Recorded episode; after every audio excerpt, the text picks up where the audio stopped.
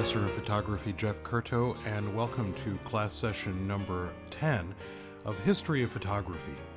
This class session looks at machinery, it looks at technology, it looks at different types of cameras and explores whether or not the machine influences the photographer or the photographer influences the machine. Large format cameras and small format cameras is our topic for this week. Here we are joining our class in progress. Slow cameras and straight pictures and fast cameras and fast pictures. So we've talked ar- around this semester, we've talked around a couple of different things, and you know, about sizes of cameras and types of cameras and equipment and so forth. But we really haven't spent any time talking about how the machine changes the way a photographer might use the medium of photography. So uh, what we're aiming at today is to kind of look at uh, big cameras and small cameras and see what that transition from the large format cameras of the nineteenth and early twentieth century to the smaller format cameras of the early twentieth to the late twentieth century, what that did to photography. So slow cameras and straight pictures and fast cameras and fast pictures. So we'll remember, you know, William Henry Jackson here out in the middle of the, the wilds of the American West with his twenty by twenty-four inch view camera, making a negative as big as this sort of empty space there. So uh, the idea that these cameras needed to produce negatives that large in order to make pictures that were as big as they wanted to make them. You wanted to make a twenty by twenty-four inch picture, you had to make a twenty by twenty-four inch negative. No way around it, because there wasn't uh, sufficient speed in the printing papers to enlarge negatives, and of course there wasn't electricity in the early part of the nineteenth century either. So large cameras were the order of the day. Uh, and uh, large cameras were the order of the day, but it wasn't really very many people who would use a camera like this one, the mammoth camera.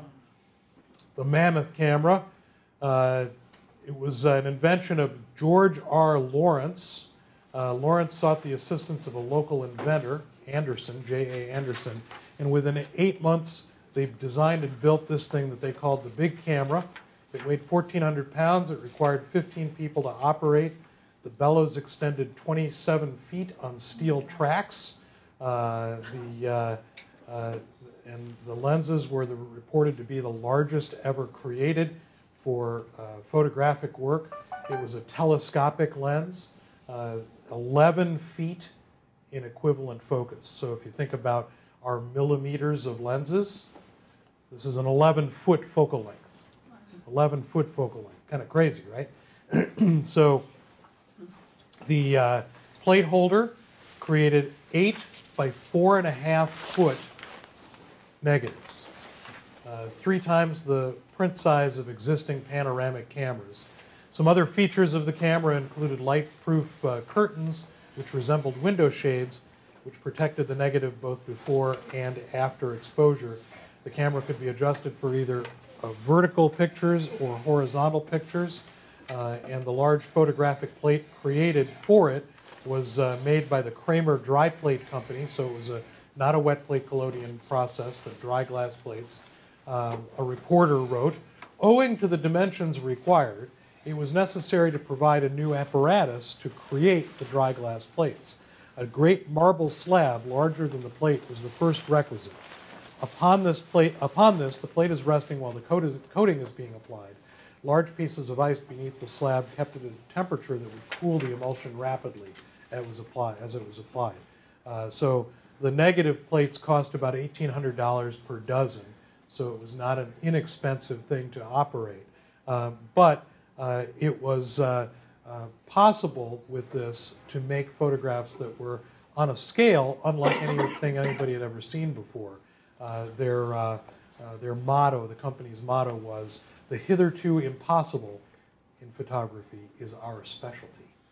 So uh, big cameras, because of the limitations of the way in which photography uh, had some technical problems. Um, so following on from that, we saw that Alfred Stieglitz and other photographers began to use smaller handheld cameras. Smaller handheld cameras. So when we think of a, of a handheld camera, we're thinking, uh, and it's probably where I did look for my phone last week, we're thinking about a small handheld camera that is very small, pocketable. In Stieglitz's era, this would have been a camera about yay big, so not something you could put in your pocket, but it was something that was designed to be held in the hand as opposed to set on a tripod or some other kind of studio stand. And it also featured something called reflex viewing. This is a little viewing hood that you would look down into, and you would see the image as it was reflected on a big mirror inside the camera. That mirror would flop up, or in this case, I think, down uh, prior to the exposure being made, so that the picture could be made, and then the, when you cranked the camera to a new exposure, the, uh, the, the mirror would flop back up. So the idea of reflex viewing was something that was pretty revolutionary. View cameras, large format cameras, had this disadvantage, and the disadvantage was that once you put a plate holder in the back of the camera, you couldn't see the picture anymore. You couldn't see what you were about to photograph because the viewing system was then replaced by the holder for the plate. So with this kind of camera, you could see the picture just up until the moment of exposure, just like you can with your D S L R cameras. So there is this advantage that these cameras had, uh, not only in terms of reflex viewing, but also in terms of the fact that with these kinds of handheld cameras, photographers like Stieglitz could begin to roam the world and make photographs of things that were happening at the moment. So there was something different about that. So cameras begin to get smaller. Well, they didn't get really that small except for this one, the Doppelsport bird cam. Uh, this was about nineteen oh seven. Um, and uh, it, in fact, was a camera that was designed to be strapped to the chest of a homing pigeon so that the pigeon could be made to go fly out somewhere. And what would happen was, over a period of time, um, The, uh, the, the camera would shoot X number of pictures on a small roll of film, and it had a kind of mechanical advance thing that would advance the film and get more pictures. Uh, and uh, here's, this is about as big as I've ever been able to find this picture. Apparently the quality wasn't that great, but this one is like one of the ones, I've only seen maybe a dozen pictures from this camera, uh, but this one's one that just kind of knocks me out because you can see the wingtips of the bird on either side. But, you know, obviously you didn't have a ton of control over what it was that you were photographing. Um, you know, you could only sort of just guess at what the bird is going to fly over until they come back home. Uh, so, but there is this desire to have cameras get smaller, and the smaller camera obviously is going to produce slightly lesser quality, but uh, now we have the capability of putting the camera uh, up in the air. Uh, then there's also the Russian K G B spy camera in a ring, uh, you know, sort of, uh, you know, James Bond type, type technology where, you know, you might go to adjust your ring and actually be making a photograph, the lens and the, and the thing that looks like where a stone might be. So there is this idea that what they were looking for was the ability to make cameras that had uh, smaller profiles, that could be snuck into different places, that could be placed in different places, that didn't have the cumbersome quality of large cameras that had been in use. And we've already talked a little bit about the Minigraph and its use of roll film as a sort of motion picture exposure testing device, and then the role of this guy, Oscar Barnack, uh, in creating the Leica camera, uh, this small format camera, Uh, that uh, Barnack kind of was, was the, the chief engineer on. Um, he worked for the Leitz Optical Company, a company that had made uh, microscopes since the middle of the eighteen forties. Uh, and Barnack wanted the company to move away from traditional heavy plate cameras and look for a completely new form of photographic technology. And he had the idea of something like the Leica as early as nineteen oh five, the idea of reducing the negative format to a very small format uh, and then enlarging the photographs at a later time. Obviously much easier to do post-electricity, right? Because now they had the ability of controllable enlarging light exposures for uh, the printing paper got shorter as the printing paper got better. Uh, so uh, Barnack took all of this stuff and uh, began to explore the idea of this camera that his Leitz Optical Company could produce. And the first Leica entered production in nineteen twenty-four, introduced to the public in nineteen twenty-five. And the word Leica is a contraction of Leitz Optical Company camera, Leica. So it's a contraction word, uh, and that's where it comes from. And of course, Leica has been, uh, ever since its introduction, one of the more important photographic brands uh, of all time. So then we have, uh, so now that we've sort of arrived at small format cameras, let's take a look at some small format camera photographers and uh, see if we can kind of look at what they, what they do. But before we get there, let's ask a, a question about small format cameras versus larger format cameras. I'll send the sign-in sheet around too. Got a little bent, so sorry about that. It's a new sign-in sheet because we filled up the old one. So as compared to these large format cameras that had been the primary method of making photographs up until the nineteen twenties when uh, the Leica and other cameras like it began to appear on the marketplace, you know, why would a small format camera be attractive to anybody? F-stops. F-stops, tell me more. Uh, more pictures. More pictures, more pictures. F-stops would probably be equivalent format to format to format. Right. But more pictures is something that's significant because a camera like this or like this or like this has a roll of film in it rather than individual single plates, whether it's wet plate collodion or dry glass plates. So increased output is one. Any other reasons? Less obtrusive. Sorry. Less obtrusive. Portable. Portable. Portable, easy to carry around. I mean, compared to that mammoth camera we saw a few minutes ago, obviously something that is small enough to fit in a you know, small bag is, is a really handy device. Conceal it under your coat until the last possible second. So less obtrusive is another part of it. Anything else? Small cameras? Advantages? Reduced cost. Reduced cost. Relatively speaking, reduced cost. Probably mostly reduced cost for the materials, the consumables inside the camera, the film, right? So instead of having large pieces of film, a uh, small roll of film is much less square inches uh, relative to the number of pictures that can be made. So a little bit more economical in terms of picture-per-picture cost. So, so let's take a look at some of uh, the photographers who used these small format cameras and see if we can kind of arrive at any conclusions about you know, who they were and what they were up to. Uh, and it's probably most logical to start with uh, the, the probably the, the acknowledged supreme master of the thirty-five millimeter camera. Uh, one of the first people to take up the Leica as a camera that he was using as a professional device.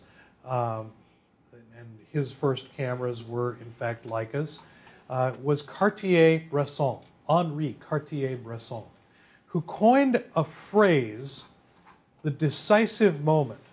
The decisive moment, because for Cartier-Bresson, it was the moment at which all of the elements in the frame kind of came into some sort of harmony. That might have to do with where the camera is placed, but it might have an equal amount to do with what's in the frame.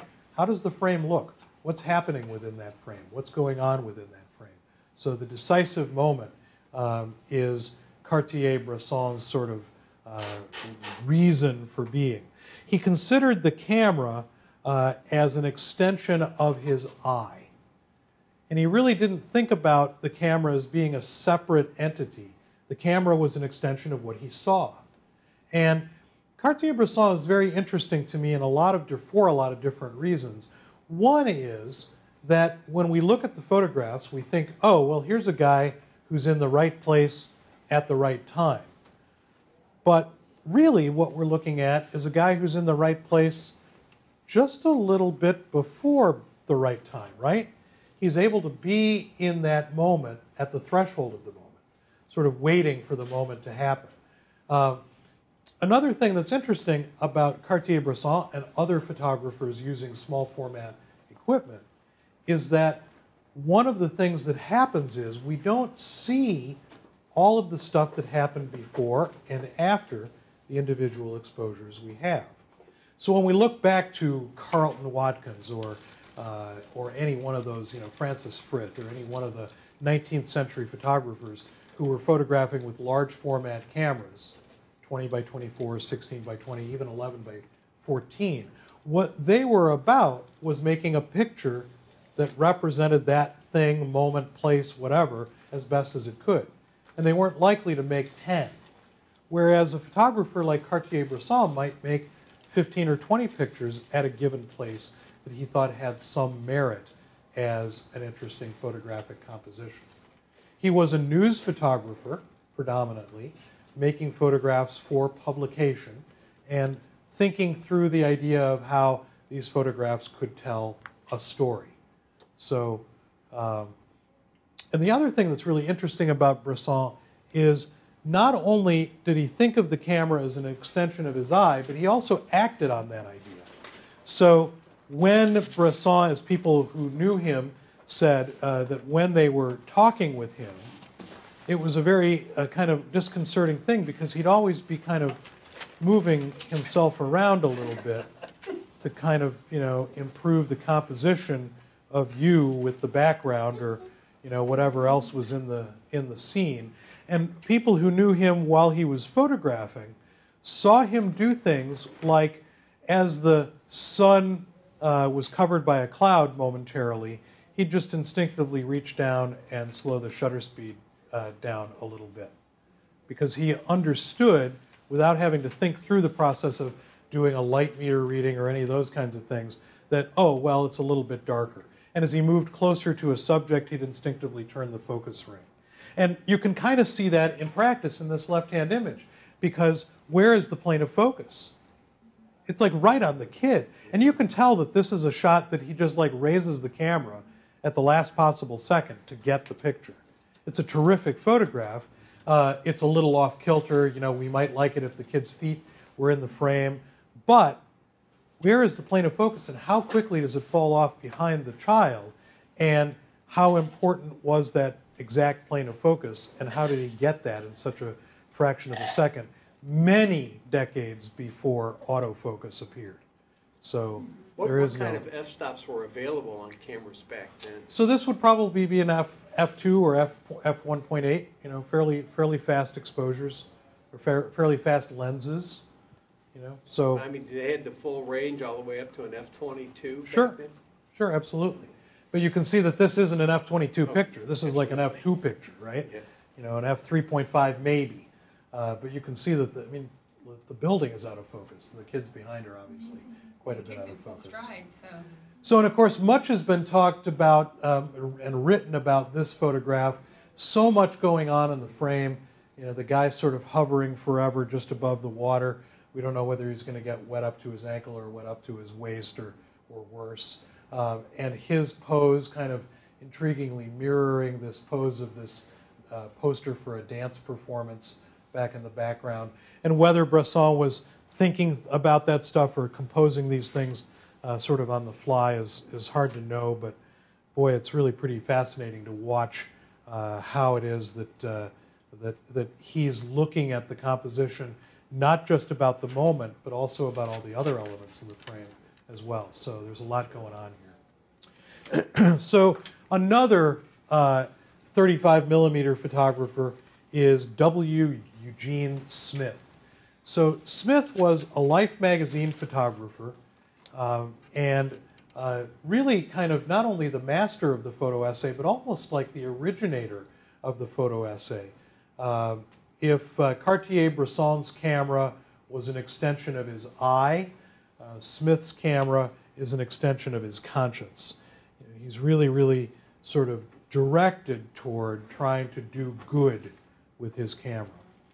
So it's probably a good spot to sort of pause briefly and talk about Life magazine. So here is the beginning of a spread of a picture story in Life magazine called Country Doctor, Uh, it was published in, in September of nineteen forty-eight, uh, and it's about a guy who would make house calls out in the countryside, uh, as you know, sort of talking about this as a beginning to die off kind of breed of of, of doctors who uh, served rural populations and went to people's homes.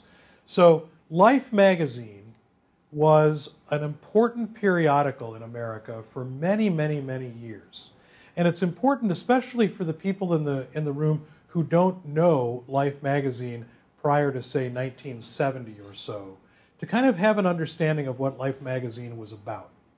Life magazine, a weekly publication, would arrive in people's mailboxes all across the United States, and when it did, you suddenly opened a window onto a world that you didn't know about before.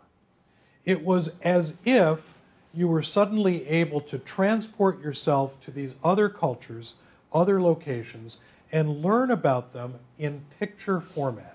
It was the first magazine to use photographs far more than words. It used a brief introductory bit and small captions for each image, but the majority of the content of its stories was photographs.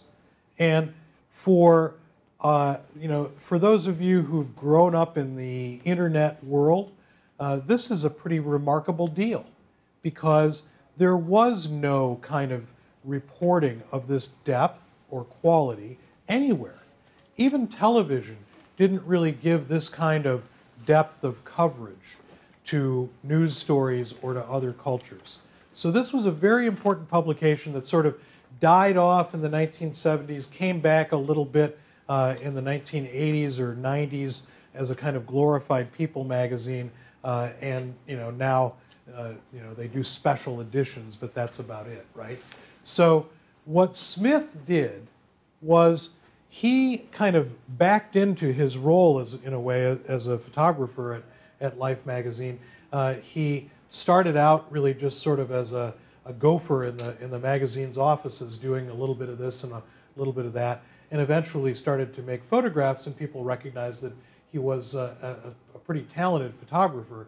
And eventually he rose to the point where he was their main photographer, and to the point where he would be able to dictate to the publishers of the magazine and the editors of the magazine what stories they should run, how big the pictures should be, what the sequence of the images should be, something that would never happen in today's publication world, where if any of you have ever had any pictures published, you're just happy that they're published, let alone that you got any kind of control over what picture goes first and how big the picture is played on the page, on the page, et cetera, et cetera, et cetera. So Smith began to do these photo essays. And the interesting thing about Smith was that he had apparently a kind of chameleon-like ability to blend into his surroundings. And apparently one of the ways that he was able to do this was he would spend quite a lot of time, much more time than a contemporary photojournalist might spend on a story. He'd spend weeks in a place and first just go there and not make any photographs, and after being there a day or two, he'd maybe make ten photographs, and then the next day maybe thirty, and then the next day one hundred thirty, and kind of continue to uh, sort of be in that space so that people became comfortable with him being in the space. So what we get are these incredibly intimate photographs. Photographs that don't really look like somebody who's coming from the outside to report on another culture. So in this particular image, one of Smith's uh, best known uh, was made uh, in on a made while he was doing a story about a small fishing village in Japan called Minamata. And in this fishing village in Japan, uh, the local industry was dumping hundreds of gallons a day of mercury into the water. And as that mercury went into the water, it of course went out into the ecosystem and began to contaminate the fish that people were eating. And of course it was primarily a fish uh, culture, that most of, the, most of this food that they ate was fish. So people began to get mercury poisoning. And uh, so births were happening like this one, where there was extreme deformity caused by this mercury poisoning. And Smith went to uh, photograph this and document this problem. So when we think about photography as an extension of the conscience, uh, he's really trying to do good with the camera. In fact, so much so uh, that once uh, the proprietors of the factory that was doing the dumping uh, caught wind of the fact that he was uh, he was there making these photographs, uh, they sent a, a, a group of, of uh, thugs out uh, to beat him up, and they beat him up so badly that he was hospitalized for months. So uh, the idea that that he's in the face of things that are happening that that people uh, people want to keep quiet about, but he's trying to help put them out into the world. So war photography, you know, think about where the camera is relative to the subject and about how he's really putting the subject in our space by putting himself in their space. The other thing that's interesting, and that you might have noticed in the previous photograph, we'll actually back up to it, um, is that the photographs kind of have an unearthly technical quality about them. Like there's somehow no possible way that that kind of arrangement of light and dark would actually exist in the world. Smith was a master darkroom technician. Cartier-Bresson, on the other hand, had no interest in the darkroom. He just wanted to make the photographs and let somebody else do all of that stuff. Smith was very interested in going into the darkroom and making certain areas of the image very, very dark, using bleach to bleach out areas that he wanted to keep as lighter things. And you can see it happening in this picture of the uh, burial at sea, where there are some highlight values here that seem a little improbable relative to where they are in the lighting scheme of the photograph. And yet Smith is using all of the sort of tricks of the trade of the darkroom to bring these images to fruition and make them look exactly the way he wanted to. So his is a process of not only working in the field, but also working in the darkroom, whereas Cartier-Bresson's photographic process is just exclusively in the field. They weren't all hard-hitting photographs, like the one on the right here. Albert Schweitzer on the left. Another uh, thirty-five millimeter photographer is Robert Capa, uh, a preeminent war photographer whose uh, most famous statement is the very uh, sort of machismo-filled, if your pictures aren't good enough, it's because you aren't close enough. You know, so the whole idea of being in the space, being uh, in the in the, the sort of line of fire, as it were. So uh, Capa went ashore with uh, uh, soldiers as they stormed the beaches in Normandy on D Day. So here he is, running, a, running ashore, running through the water with them, uh, bullets flying around his head. Uh, really, you know, powerful pictures. There's some really interesting and, you know, like there's at least ten different versions of this story, and I, I, I'll just sort of paraphrase one of them, that the reason this picture looks like it looks, kind of grainy and so forth, is that uh, Capa would be sending his rolls of film back to a ship, and whoever was processing the film on the ship made a mistake and put it in uh, the wrong chemical first and recognized their mistake, tried to salvage it, and only a few frames on the roll were salvageable, uh, and in the process, they ended up being super grainy and uh, kind of crunchy looking like this, which in some ways adds to the quality of what it is that the pictures are about. And then probably uh, uh, uh, Capa's best known photograph, made during the Spanish Civil War, uh, and uh, probably the best thing to do is to let Capa tell you about it himself. It happened in Spain. It was very much at the beginning of my career as a photographer and very much at the beginning of the Spanish Civil War. And war was kind of romantic, if you can see anything like that. No, I can't.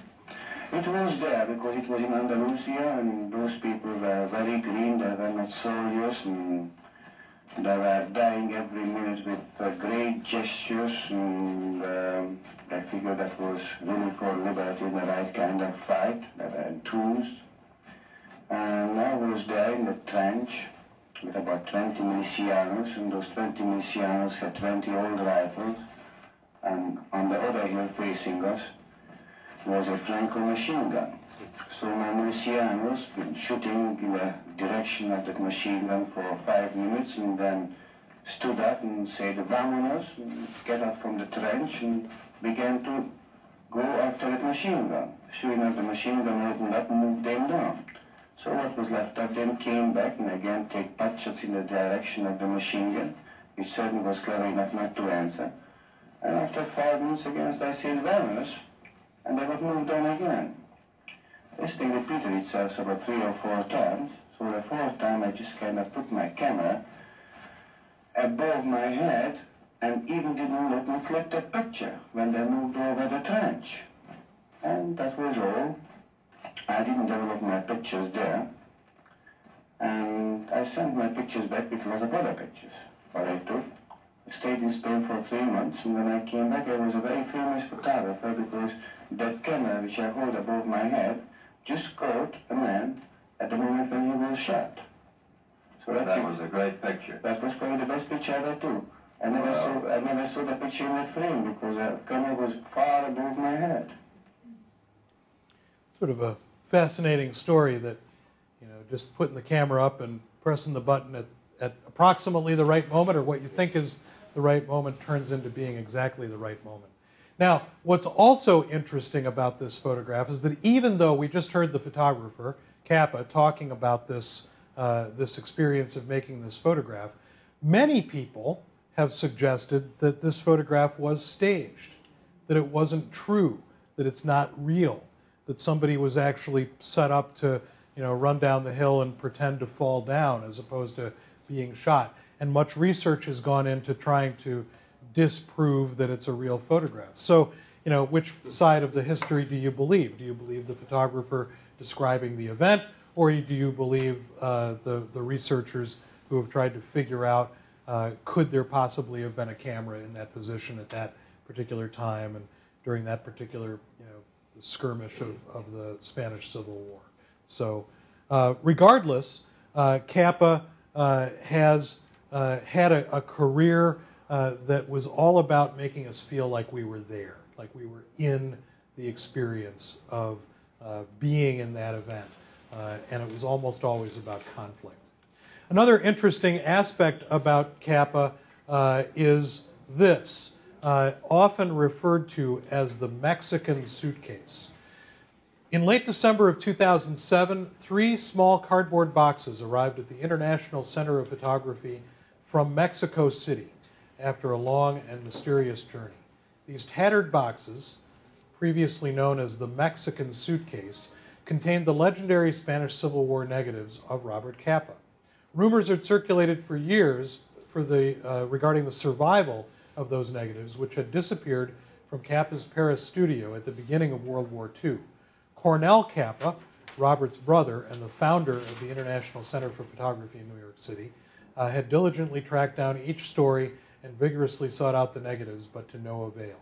Uh, When at last the boxes were opened uh, for the eighty-nine-year-old Cornell Capa, the brother of Robert Capa, they re revealed one hundred twenty-six rolls of film, not only by Robert Capa, but also by Gerda Taro and David Seymour, uh, usually referred to as Chim, uh, nick nickname C H I M, David Seymour Chim, uh, three of the major photographers of the Spanish Civil War.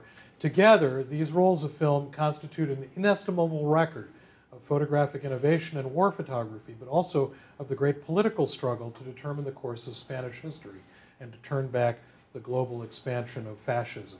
So what's fascinating is that this is a relatively new discovery in photography.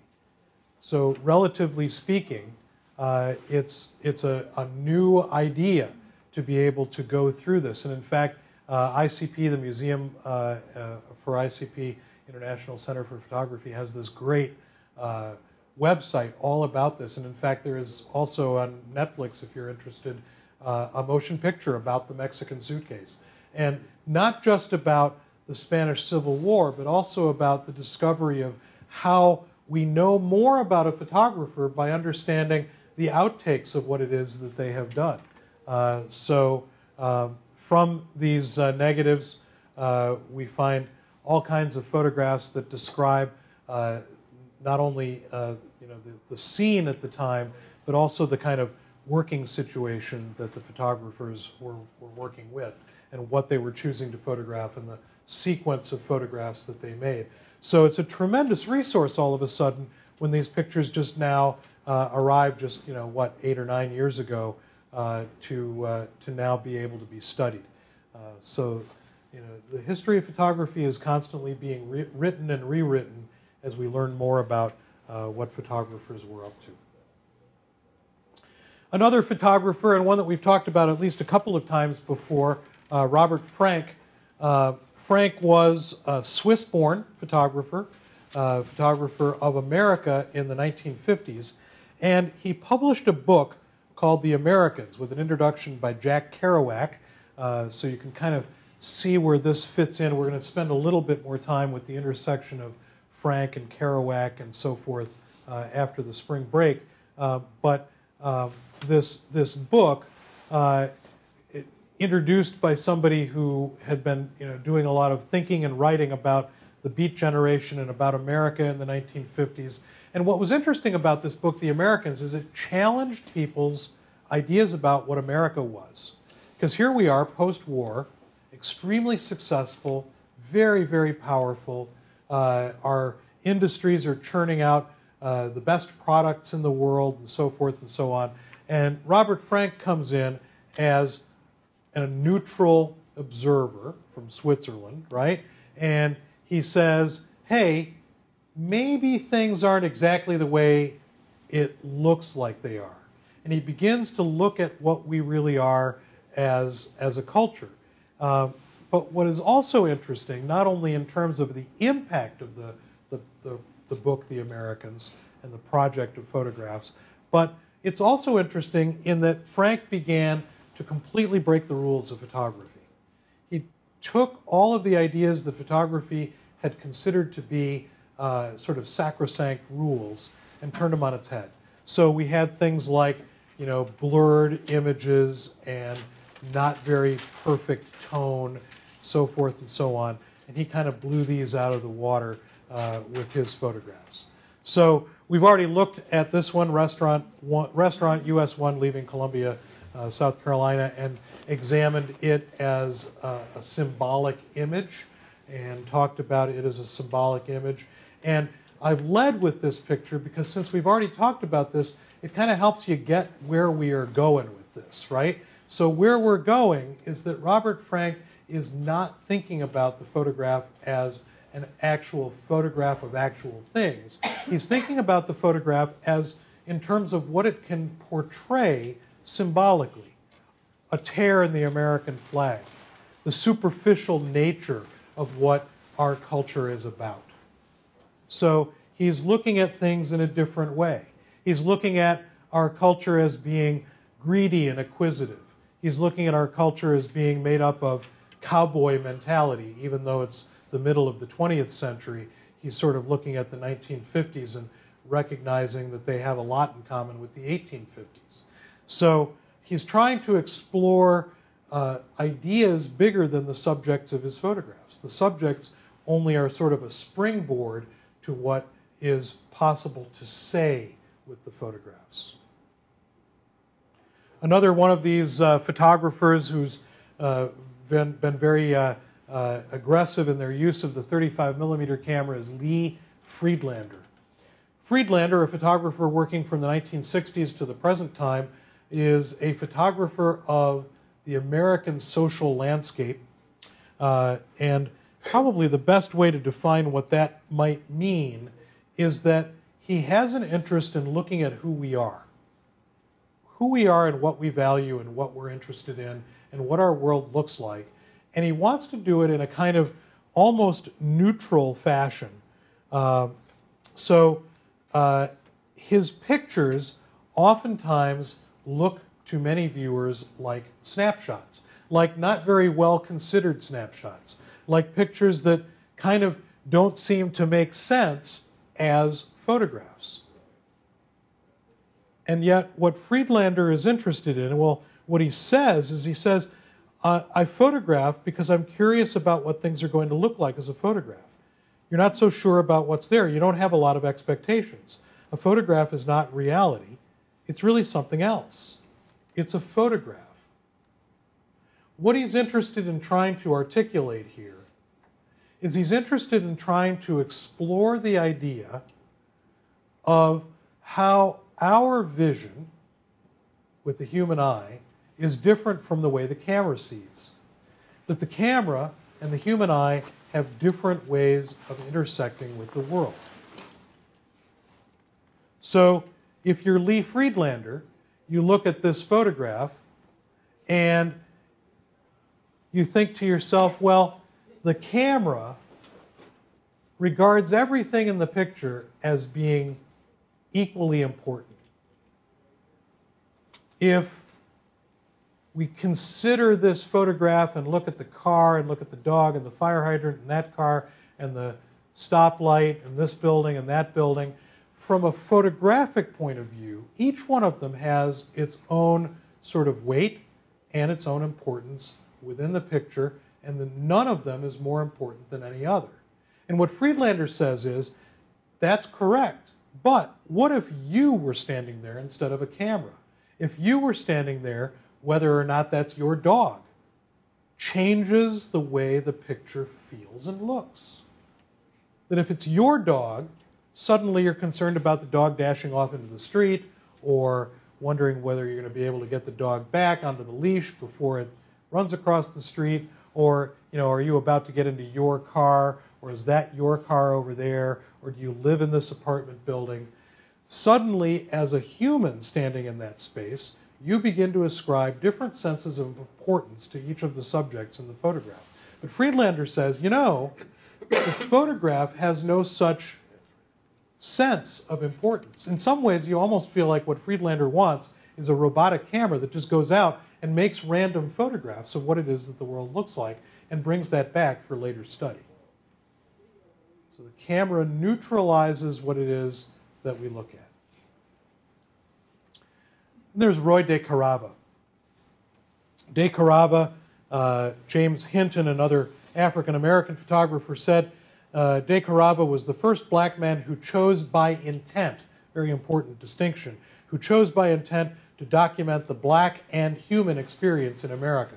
He was the first to devote serious attention to the black aesthetic as it relates to photography and the black experience in America.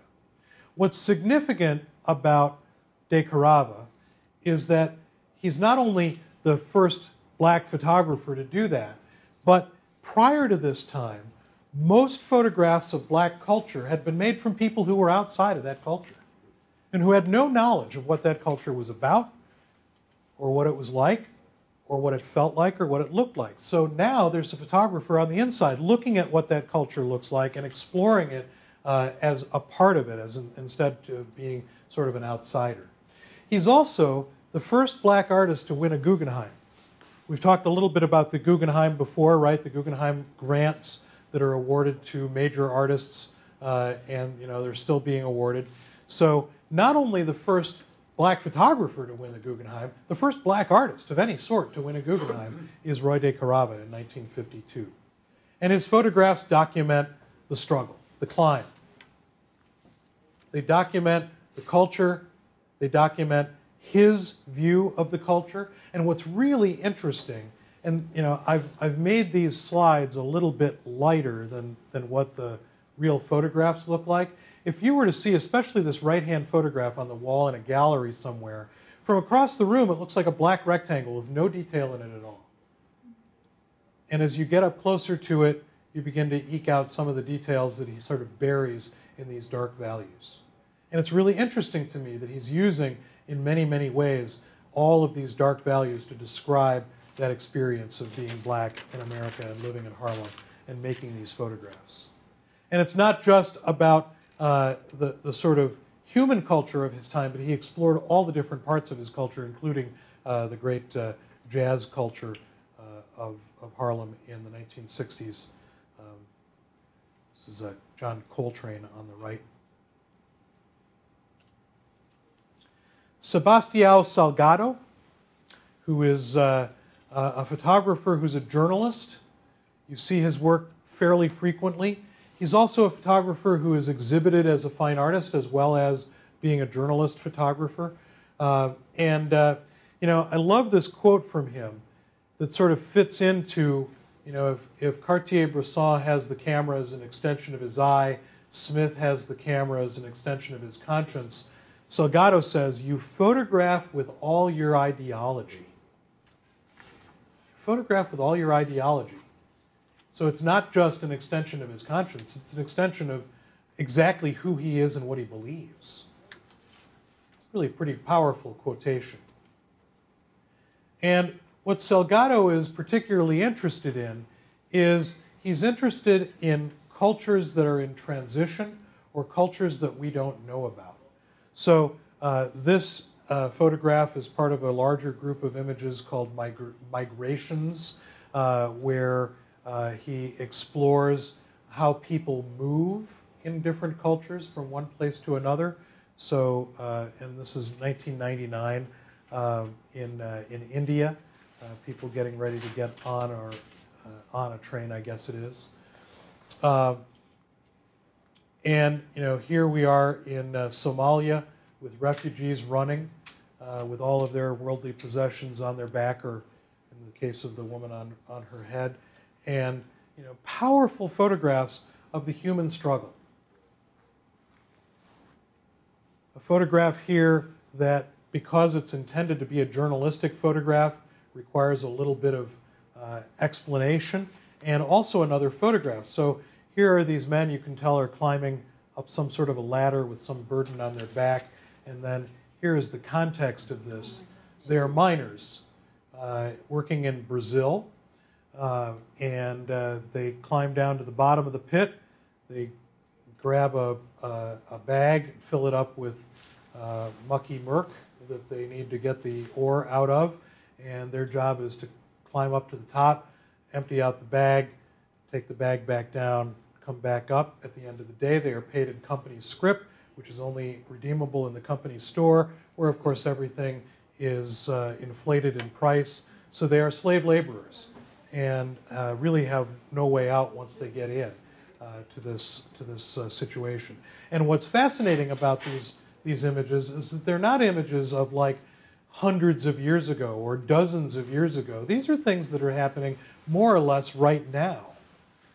And it's up to photographers like Salgado, who are brave enough to not turn away from things that might force us to turn away from something that we don't want to see, uh, and uh, uh, begin to kind of explore how that affects the larger world that we live in. Philip Trager. Trager, kind of going from, uh, I don't want to say the sublime to the ridiculous or vice versa, but uh, kind of changing our gears a little bit. Um, Trager is uh, a, a contemporary photographer who we'll look at in the second half this afternoon as a photographer of architecture.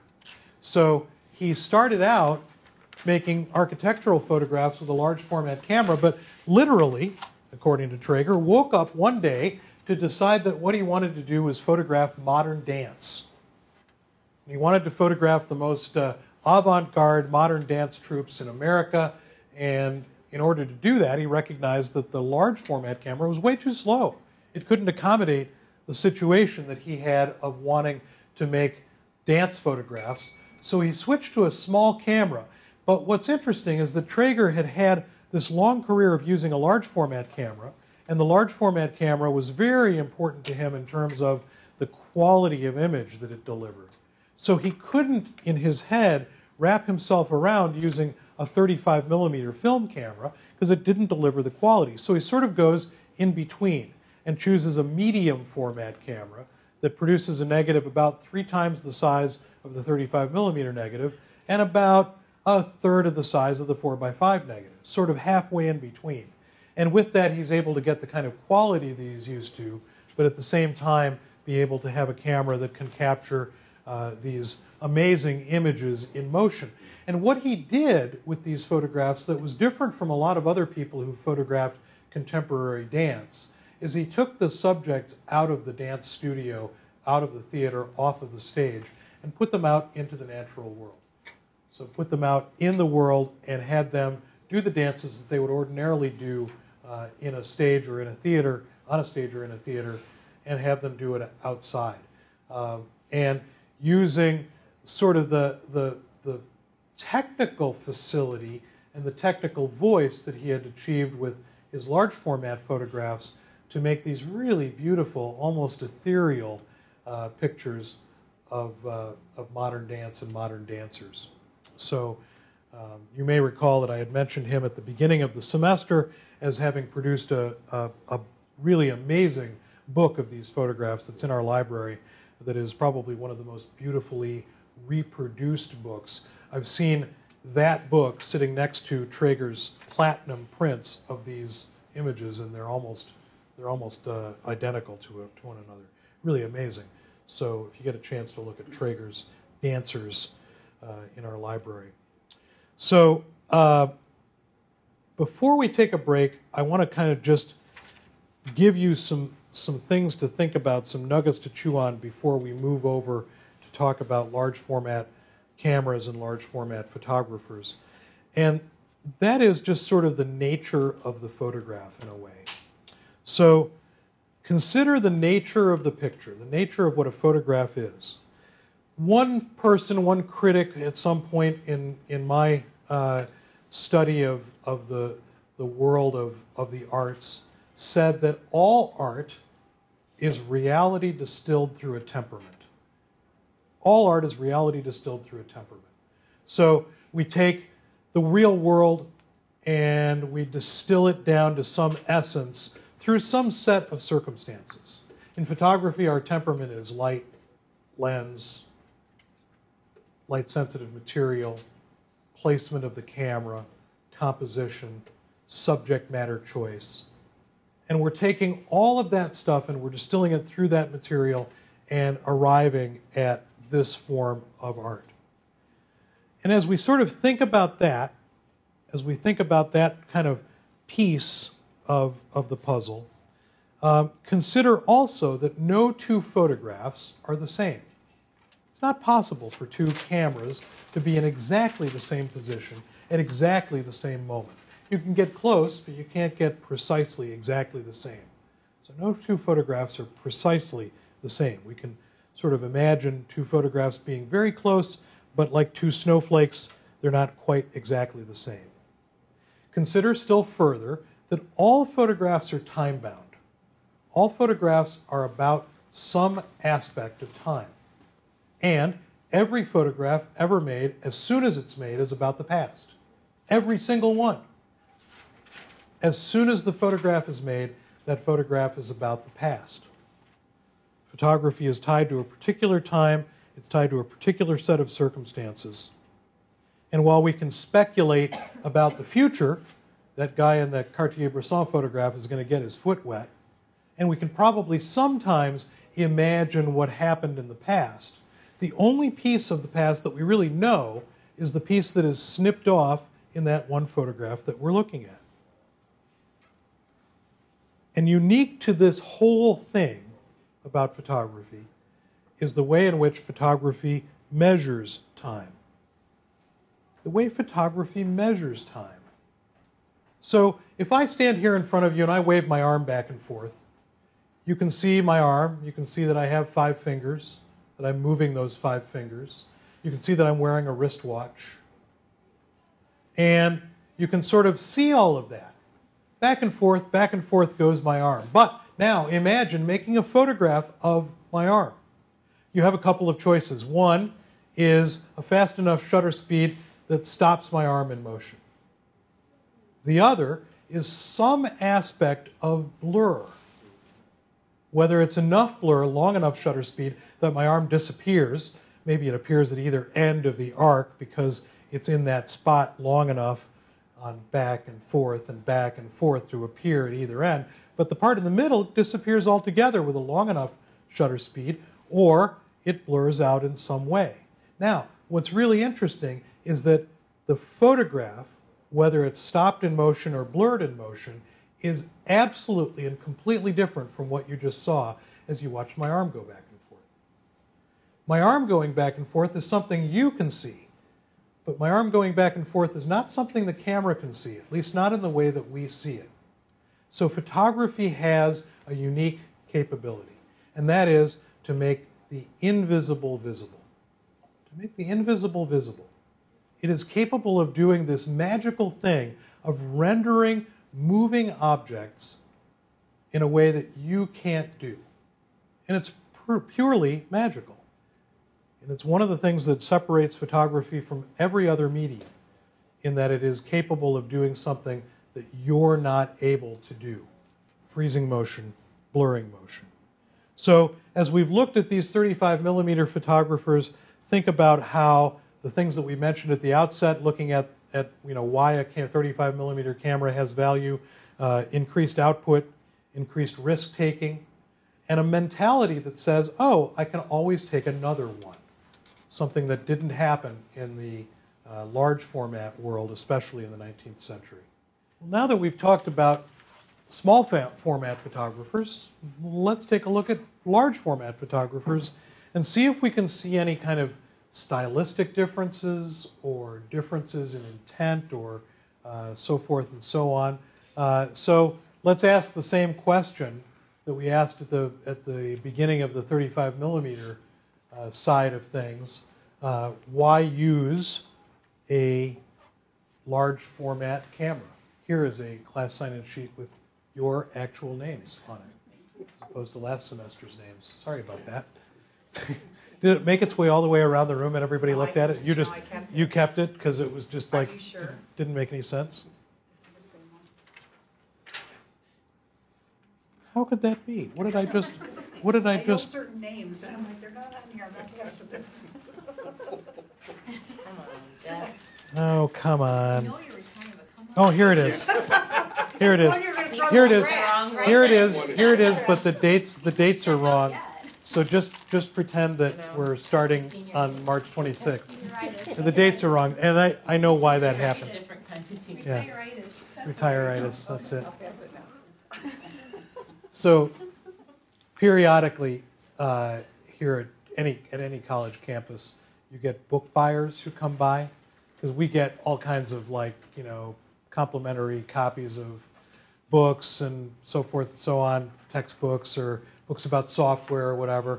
So they come by looking for books to buy, and this guy comes by just before class, and you know, he's got a big armload of books, and you can tell he's one of the book buyers, and he looks into my office where there are no books anymore. Bookshelves are completely empty. He said, what happened? I said, I'm leaving.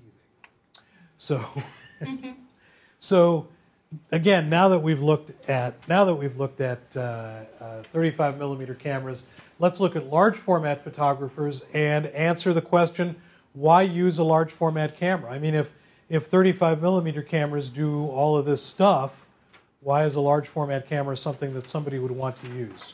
Well, maybe a bigger negative is a better photo. Bigger negative, higher quality, right? Bigger negative, higher quality. That's one possibility. Anything else? Something about the, um, you can bend so that like with architecture photography, it doesn't distort it. So one of the interesting things about, uh, you know, a, a, a thirty-five millimeter camera, I don't really have anything I can use as a camera here, but I'll... I'll see if I can pretend. Well, I won't even use that. Oh, yeah, maybe I will. So if I have a standard camera where the lens is affixed, here's the lens, affixed to the back of the camera. When I turn the camera up to point at a tall object, what happens? Distortion. We sometimes call it keystoning, right? Because the top of the building now looks smaller than the bottom of the building. You've seen this in your photographs, I'm sure, if you've ever tried to take a picture of anything tall. So that's because the lens is affixed to the body of the camera, so that as soon as you turn the camera up, you're also turning the lens and the back of the camera up. The large format camera has, first of all, a capability of having its lens. This is the film. This is the lens. It has the capability of having the lens go up relative to a stationary back of the camera. That means the circle of light that's being projected from the lens can be projected in a different place on the piece of film. seeing a higher part of the picture. And if you can't get enough, you can always turn the camera like this. But the cool part about large format cameras is that you can also now re-tilt the lens and the film back to being perpendicular to the ground or parallel to the subject, so that you can get a tremendous displacement between where the lens is and where the film is, seeing a completely different part of the subject and seeing it in correct orientation. I was helping a student earlier today uh, with something that they had shot in the studio. It was a box of candy, I think. And uh, she needed to take the picture and get the, the perspective correct so that the box didn't look like it was sort of bigger at the top than at the bottom, uh, because the camera was closer to the top of the box than it was to the bottom of the box. Well, with a view camera, she wouldn't have to do that in post-production. She'd do it in production because the camera's parallelism can be changed. You can change the parallelism between the lens and the back of the camera, and you can move the lens relative to the camera. So that's one reason. The other reason, of course, you know, large negatives. Anything else? Anybody other than me use a large format camera? I'm a veteran large format camera user. And I like the fact that it makes me take fewer pictures. It slows me down. I'm not compelled to take thirty, forty, fifty, sixty pictures at a shot. I take two, one, three. A whole day might be fifteen. Will it keep you in the studio? It doesn't necessarily keep me in the studio. I mean, most of the photographs that I've made are out in the world. So the large format camera is a device that helps you slow down because it helps you not sort of think, oh, I can just make another one. You have to think carefully about what it is you're putting in the frame. It's big, it's bulky, it's complicated to use. So you have to think about what you're putting in the frame, why you're putting it in the frame, and you're unlikely to make some sort of exposure mistake because you're taking the time to make the one picture that you're going to make the way you want to make it. So large format cameras oftentimes are used even by contemporary photographers to help them slow down, to help them get very large negatives that have better resolving power uh, than Uh, certainly than the, the smaller format D S L R cameras have. And the ability uh, also to change perspective in the camera. Would you also take, a, say, a, a thirty-five millimeter shot of the same thing that you're using the large camera for? Uh, why? I don't need one. I got, I got my picture. Yeah. No, almost never. I mean, unless I'm shooting black and white film in my large format camera and I want a color picture of the same subject, but in that case, I'd just put a piece of colored film in the camera. Easier, easier, better quality, right? So, all right, so those are some of the answers. Let's see if we can find out some answers from some of these photographers who have used uh, the large format camera. And this is a great place to start. We're not starting back in the nineteenth century. We're starting now in the twentieth century. Because we've already spent a lot of time with those large format photographers of the American West and uh, Europe and Asia and so forth. So uh, here is Edward Weston. Uh, when you talk about photography as an art form, when you talk about a photographer who is an artist, Edward Weston's probably one of the best places to start.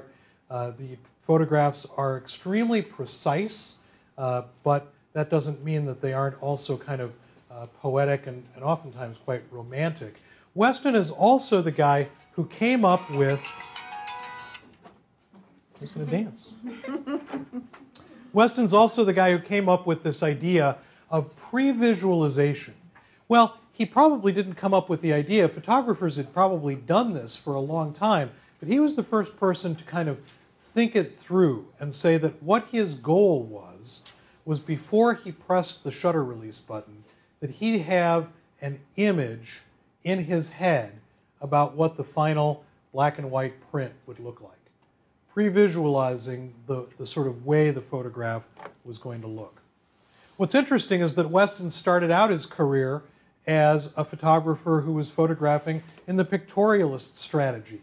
the way in which many photographers photographed uh, in the nineteen twenties or uh, uh, the nineteen tens. And he was photographing with soft focus lenses, photographing that pictorialist style. And uh, at some point, he recognized that wasn't really what he was interested in. So about nineteen twenty, he re-examined this early soft focus work, and he found it lacking. And he saw two different directions in his work. One was abstraction, and the other was realism.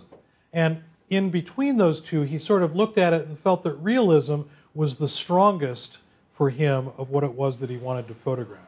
He wrote, "The camera should be used for the recording of life, for rendering the very thing itself. Whether it be polished steel or palpitating flesh, I shall let no chance pass to record interesting abstraction, but I feel definite in my belief that the true approach to photography is through realism." And so he took all of his glass plate negatives that he'd made soft focus photographs on, he scraped the emulsions off of them, and used them as windows in his house, seeing more clearly, getting rid of his soft focus past and wanting to explore this precise nature of what he felt photography really could do. He photographed most often with an eight by ten inch camera, and most of the time made small eight by ten inch contact prints, not wanting to sort of spoil the image by enlarging it and diminishing its optical qualities. Even though the lens that he liked the best, it only cost him a, about five or six dollars, it had a really amazing capability in that it was able to stop down to f two fifty-six. Very, very small aperture. There was a problem with f two fifty-six in that once you get a really tiny aperture like that, you get all kinds of diffusion, diffraction effects that soften the picture a little bit, but if you contact print the negative, you don't really notice it. What he did get was tremendous depth of field. So amazing depth of field, even on close-ups of subject matter.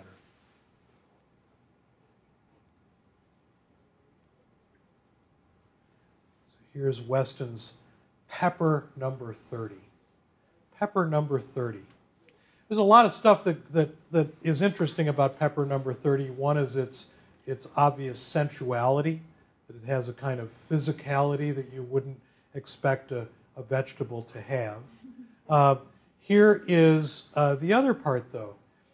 It is titled Pepper Number thirty, which means that as one of Weston's masterworks, there were twenty-nine that went before that weren't quite as good. And that's really important for us to remember, that one of the great masters of American photography of all time took twenty-nine exposures, twenty-nine tries to get to the one that was the most successful. So, you know, we keep trying, right? He kept trying. Pepper number thirty is often seen side by side with an image called Head Down Nude, and uh, you can see why they have a real synergy between the two of them.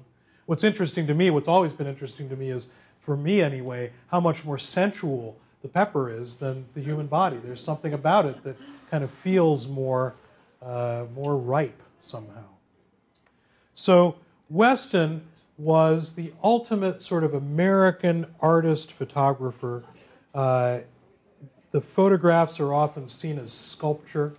He worked through almost all of the themes that any photographer might work through: landscape, portraits, nudes, still life, everything you could possibly imagine. Uh, and certainly is one of the most important photographers uh, of the twentieth century, and certainly I think one of the most important photographers in the history of the medium.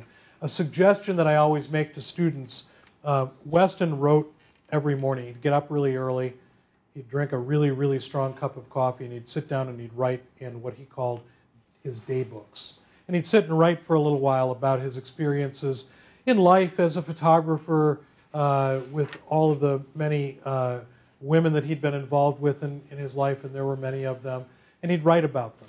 But mostly he wrote about the experience of being a photographer and the struggle of being a photographer and trying to reconcile the world of the creative photographer against the necessity for the photographer to make a living. Um, and he wrote all that down, and it's all been published in Edward Weston's day books. We have them in our library. Uh, we have several different, it's, they've been issued in a, probably a dozen different formats, some with pictures, some without pictures. Um, in my estimation, they're one of the most important things that any photographer can ever read, because he struggled with the same things that you and I struggle with. All of those ideas about how to maintain a creative life, how to maintain the creative spark, how do you reconcile the difference between the things you need to do as a photographer uh, in terms of your internal self and the things you want to do and the things that you're told to do. So uh, really interesting and certainly well worth taking a look at, Edward Weston's day books. Um, that would be a great spring break read. Um, and they're, they're pretty zippy too, because he's got a lot of you know, social interaction of all of his friends and so forth, including one of his friends, Ansel Adams. Adams, the definitive pictorial landscape photographer. His technique was incredibly precise, and he used that precision of technique and the way he looked at the world to do two things that are really important. He saw wilderness as a place for redemption, and in doing so, he recognized the importance of preserving that wilderness. And he used his photography, at least in part, to help preserve the wilderness that he felt was so incredibly important. So Adams, I always like to talk about Adams in a couple of different ways. One is this guy who was an amazing photographer, tremendous photographic technician, and a great photographic teacher, because he not only taught dozens of workshops, but he also taught uh, through the idea of books and writing a bunch of books about the technique of photography and also about the vision of photography simultaneously. The camera, the lens, the negative, the print are all books that many, many, many photographers learned the craft of photography from. So Adams has that contribution to the world of photography. He also has the contribution of images that uh, are tremendously beautiful, tonally rich, and incredibly vibrant. If you've ever seen an Ansel Adams photograph uh, printed by him live, they're things to behold. They are really quite something to look at. Uh, technical precision was one of his hallmarks. Uh, and his technical ability again, was sort of recounted in these books. Uh, but another thing that's really interesting is that at some point in the middle of the nineteen seventies, Ansel Adams said, I'm not going to make any more prints of my photographs. And almost single-handedly and almost instantaneously, photography's value as a commodity, as a tradable artistic commodity, shot skyward. And it was really by this photograph, Moonrise at Hernandez, New Mexico, which was one of his most popular photographs, certainly one of his most beautiful photographs. And it began trading at auction. One week it was selling for five hundred dollars, the next week five thousand dollars, the next week twenty thousand dollars, the next week forty-five thousand dollars. And photography's prices in the marketplace shot up, almost exclusively because Adams said, I'm not going to print any more photographs. So the world of the print that was existing was all that was anymore, and suddenly now we knew that the market was finite. There weren't going to be any more Moonrise prints made, so suddenly the prints that were there became more valuable. What was interesting is that that raised the stakes for all of the rest of us. Everybody else could begin charging more for photography, whereas photography had always been sort of the poor stepchild in the art world in terms of pricing. Many people know Adams best through these uh, large sort of landscape images. They're very big, expansive landscapes. But some of my favorite Adams photographs have been these small uh, sort of, uh, you know, if the other pictures are big orchestral landscapes, these are little piano sonatas. Uh, little tiny sort of glimpses into the world of the way uh, the, the way the world looks. Uh, that are not so grand and not so so uh, so huge, but more intimate and uh, and smaller. I always say that Ansel Adams is to photography as Kleenex is to facial tissue, because he's one of those household names. You know, if you have at some point made a black and white photograph of the natural world,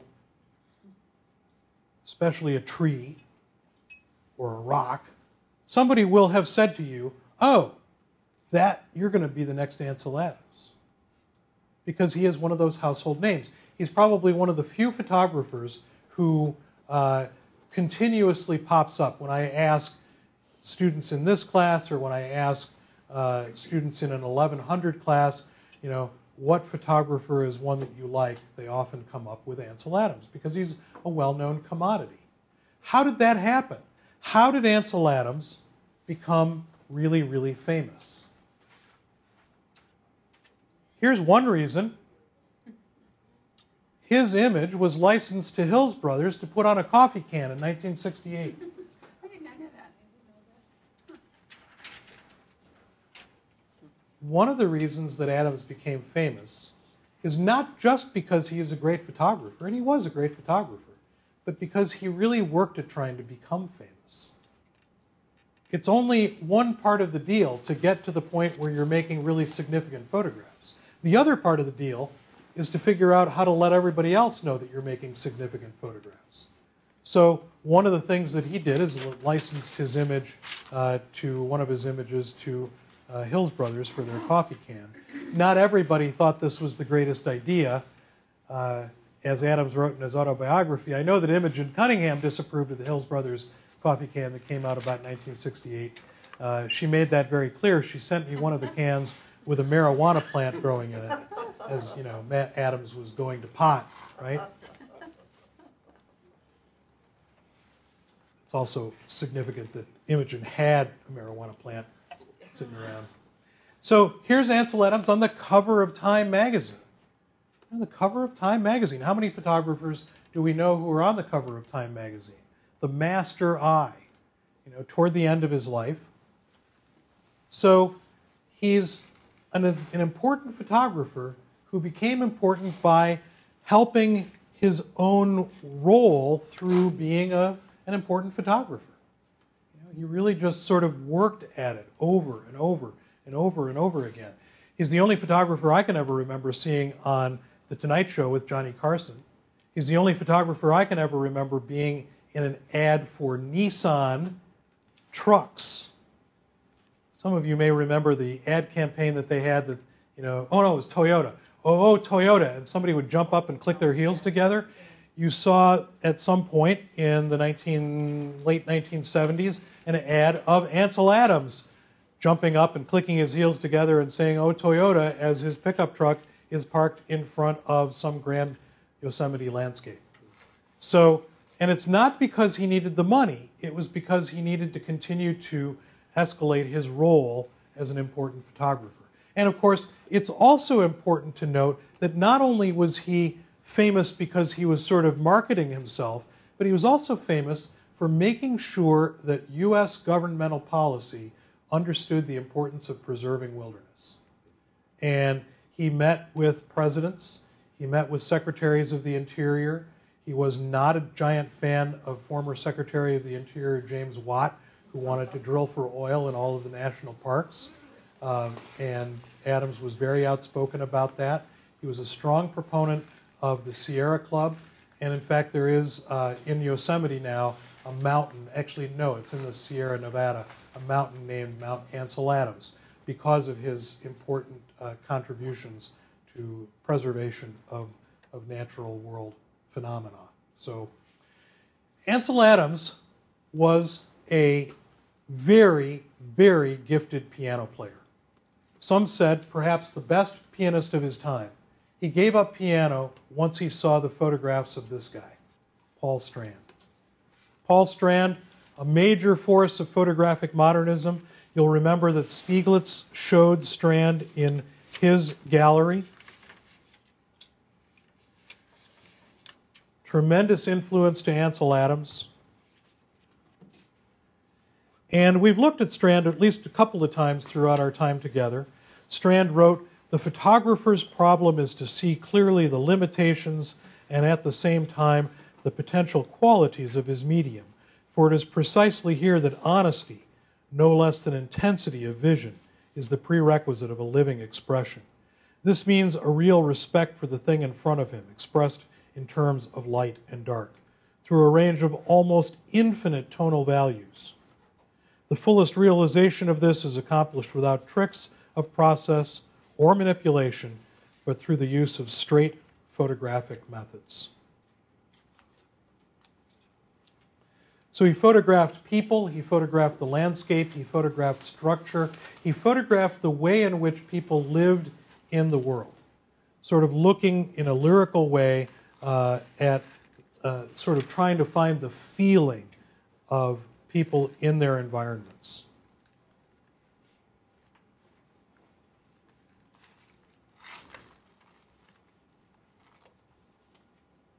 Another large format photographer, Irving Penn. Penn, a photographer who crossed the boundaries, sort of straddling the river between commercial photography and fine art photography. And the studio for Penn was the neutralizing factor. The studio was the thing that allowed him to explore the differences between different types of people and different types of ideas, while simultaneously uh, maintaining a kind of a neutral environment. So whether it was the supermodels of the day or the super bands of the day, the studio became a neutralizing space. Light almost always coming from the same direction above and from one side or the other. Backdrops being always extremely neutral, removing these people from their environments. Again, whether it is one of the more important models of the day for a fashion spread, or whether it is cultures that he explored, bringing along a portable studio to photograph them and being able to have that neutral environment along with him. Still life subjects the same, whether the still life subjects were still life images that were made for food magazines, or whether they were photographs that he was interested in making for himself, like the cigarette butt series, where he'd go out in the street and find uh, you know, sort of uh, dilapidated cigarette butts and make these extremely accurate pictures of whatever it is that they looked like. Flowers on a light, light table. It's also interesting to note that that same sort of precision transferred to advertising. And for many, many years, uh, Clinique Cosmetics used uh, Irving Penn as their primary photographer, photographing not the effect of the cosmetic, but the cosmetic itself, the object, creating a sort of reverence around the object with the precision that he had become known for. Another large format photographer, one of my favorite names in photography, Minor White, the musician being Major Chord. Close ties with Weston and Adams caused him to be very interested in the way uh, photography could be practiced in terms of its technical qualities. Large format cameras, very pristine prints, but he also brought together with those ideas his own ideas of the spiritual. Sort of a Zen idea of photography. He saw photography as a religion, not like as if it was a religion. Photography was for him a religion. He practiced it as a religion. I photograph things for what they are and for what else they are. Probably one of his most famous quotations. For Minor White, the photograph wasn't complete until it reached a complete circle. Him finding the subject was the first part, making the photograph, carefully developing the negative, carefully making the print, finishing the print, matting the print. But the photograph wasn't complete until it had a viewer, because without a viewer, there was no circle of Minor White photographing this thing that could then be shared with others. As Weston had, White obliterated clues as to size and scale atmosphere, locale, oftentimes giving the images a kind of enigmatic quality. And like Adams, Minor White was a very influential teacher of photography, teaching hundreds and hundreds and hundreds of people who over a number of years came to the, the kind of commune-like place that Minor White maintained in upstate New York, where people would come, spend a week, a year, a month, a few days, and study with Minor White, show him their photographs, work on the farm, do all of the stuff that, that Minor White was doing every day. And then Joel Meyerowitz. Meyerowitz, a very important contemporary photographer, working in color. Working in color, but working in color with the large format camera, the eight by ten inch camera. What's really interesting about Meyerowitz's camera is how ever present it is. God bless you. Thank you. However present it is, it sort of seems like it's almost like somebody who has a kind of, you know, point-and-shoot style camera with them and is always there and it's always making photographs, and yet the pictures have this pristine and precise quality of the eight by ten inch camera. Joel Meyerowitz has said, "Clarity, in a sense, is purity." To try to single out one wave on the ocean and try to understand something about that wave is a very pure act, but to just stand there and see the sea moving wouldn't produce that keen edge of understanding. The large format view camera, by the very nature of its power of description, has convinced me that you can single out the tiniest of notations along the way and make a photograph. The power of description, something you frequently hear people who use view cameras talk about. And one of the questions that always comes up is, are there photographers still using view cameras? Of course there are. Lots and lots and lots of them. Can you make a digital photograph with a view camera? Yeah, sorta. You know, you can if you have deep pockets and a lot of time, a lot of energy to carry that stuff around, and a computer to run the back for the camera. There are some that don't need a computer to run the back, but most every photographer shooting with large format cameras today is shooting film. Philip Trager.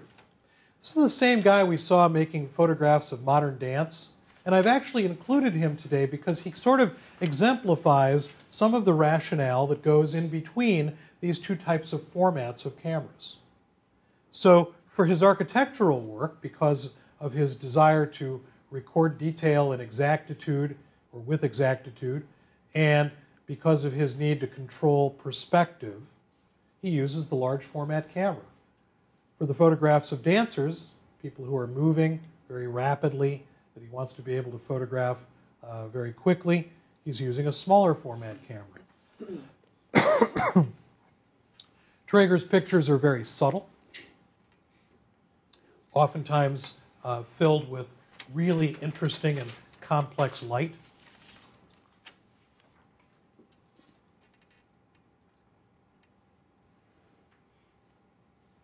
They're sort of not the standard architectural fare that show the building in the heroic pose, but rather show the way the building was built, show the way the building is structured, how it's used. And then lastly, this guy, Nicholas Nixon. Nick Nixon uses an eight by ten camera, but he uses it like somebody who might shoot with a Leica or a thirty-five millimeter camera, because the images are of the moment, and yet the eight by ten inch contact prints have the tremendous detail that come from his eight by ten inch negative camera. So they're kind of crazy pictures because they kind of bridge the gap between these two technologies. So if the suggestion is that the small format camera is really good for stuff in motion, and the large format camera is really good for stuff that's moving, that's not moving, Nixon kind of takes that whole thing and turns it on its head, and takes the idea that a large format camera can't make pictures about a moment, and makes pictures that are completely about a moment.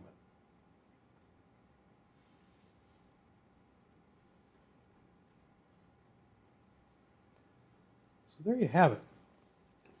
Small cameras or slow cameras and straight pictures, fast cameras and fast pictures, and looking at the way in which photographers choose their tools. There's that old adage, I think it's the psychologist Abraham Maslow that said, you know, that if the only tool you have in your toolbox is a hammer, you tend to think of everything as a nail. You know, so most photographers have a variety of tools in their arsenal, and they'll pick and choose those tools as needed uh, as they uh, go through the process of, of making photographs. So.